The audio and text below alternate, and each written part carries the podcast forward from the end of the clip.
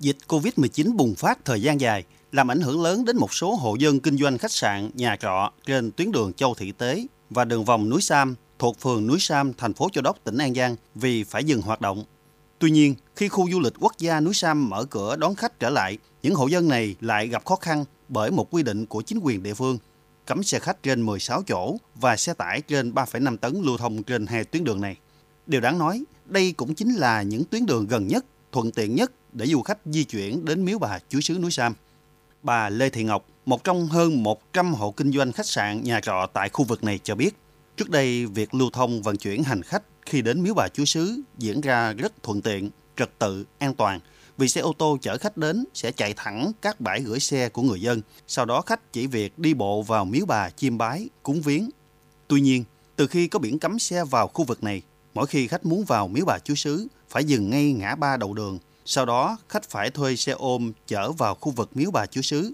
Việc cấm lưu thông trên tuyến đường này không chỉ gây khó khăn cho các hộ kinh doanh tại đây, mà còn gây khó khăn cho du khách mỗi khi đến chiêm bái cúng viếng bà chúa xứ núi Sam, đồng thời dẫn đến tình trạng chèo kéo, giành khách gây mất an ninh trật tự.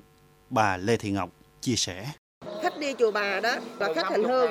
Ta đi chùa là người ta nói vậy nè, đi vô tới bến bãi vệ sinh đàng hoàng tắm rửa sạch sẽ rồi người ta sẽ bài những cái đồ cúng ra người ta mới lên chùa. Còn đậu mấy ngoài bãi kia rất là khó khăn.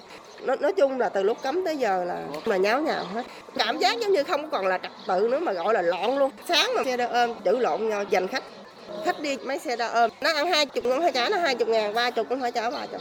Đi chùa là những cụ già mà cụ già là nhờ có người dắt xe đa ôm chở một cụ già rất là khó khăn.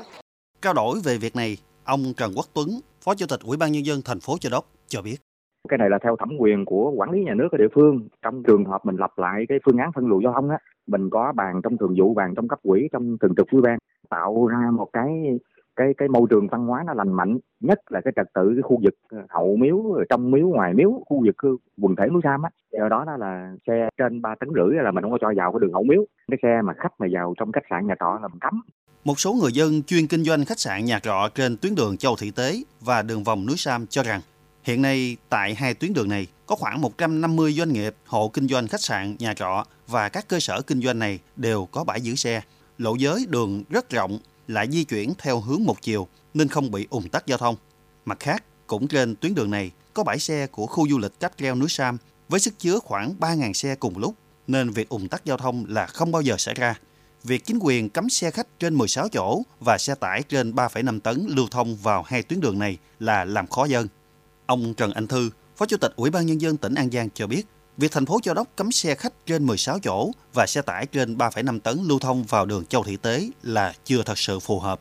Hiện nay, các điều kiện vận chuyển hành khách vẫn chưa đảm bảo, nên việc cấm như vậy sẽ gây khó khăn cho hành khách, ảnh hưởng đến việc kinh doanh hợp pháp của các doanh nghiệp, hộ kinh doanh.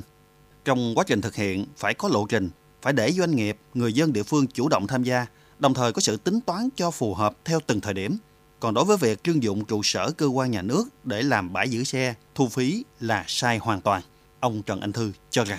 cái này nó nó sẽ đồng bộ nhưng mà dĩ nhiên với quá trình đầu tư của doanh nghiệp thì nó cũng phải có cái lộ trình Rồi thì trong lúc đó thì như vậy thì thì thì mình phải tạo điều kiện tốt nhất thỏa mãn cái ba cái tiêu chí đó tiêu chí thứ nhất là đảm bảo cho cái cái chuyện là mình thu hút doanh nghiệp đầu tư phải tạo điều kiện để giữ đúng như cái lời hứa của mình ban đầu cái thứ hai nữa là tạo điều kiện cho cái cộng đồng ờ, các cái hộ dân buôn bán trong cái trong cái hệ sinh thái này nè để người ta cùng ờ, hoạt động. Và ba nữa là tạo điều kiện tốt nhất để phục vụ cho du khách hành hương ba cái đó là phải đồng bộ với nhau.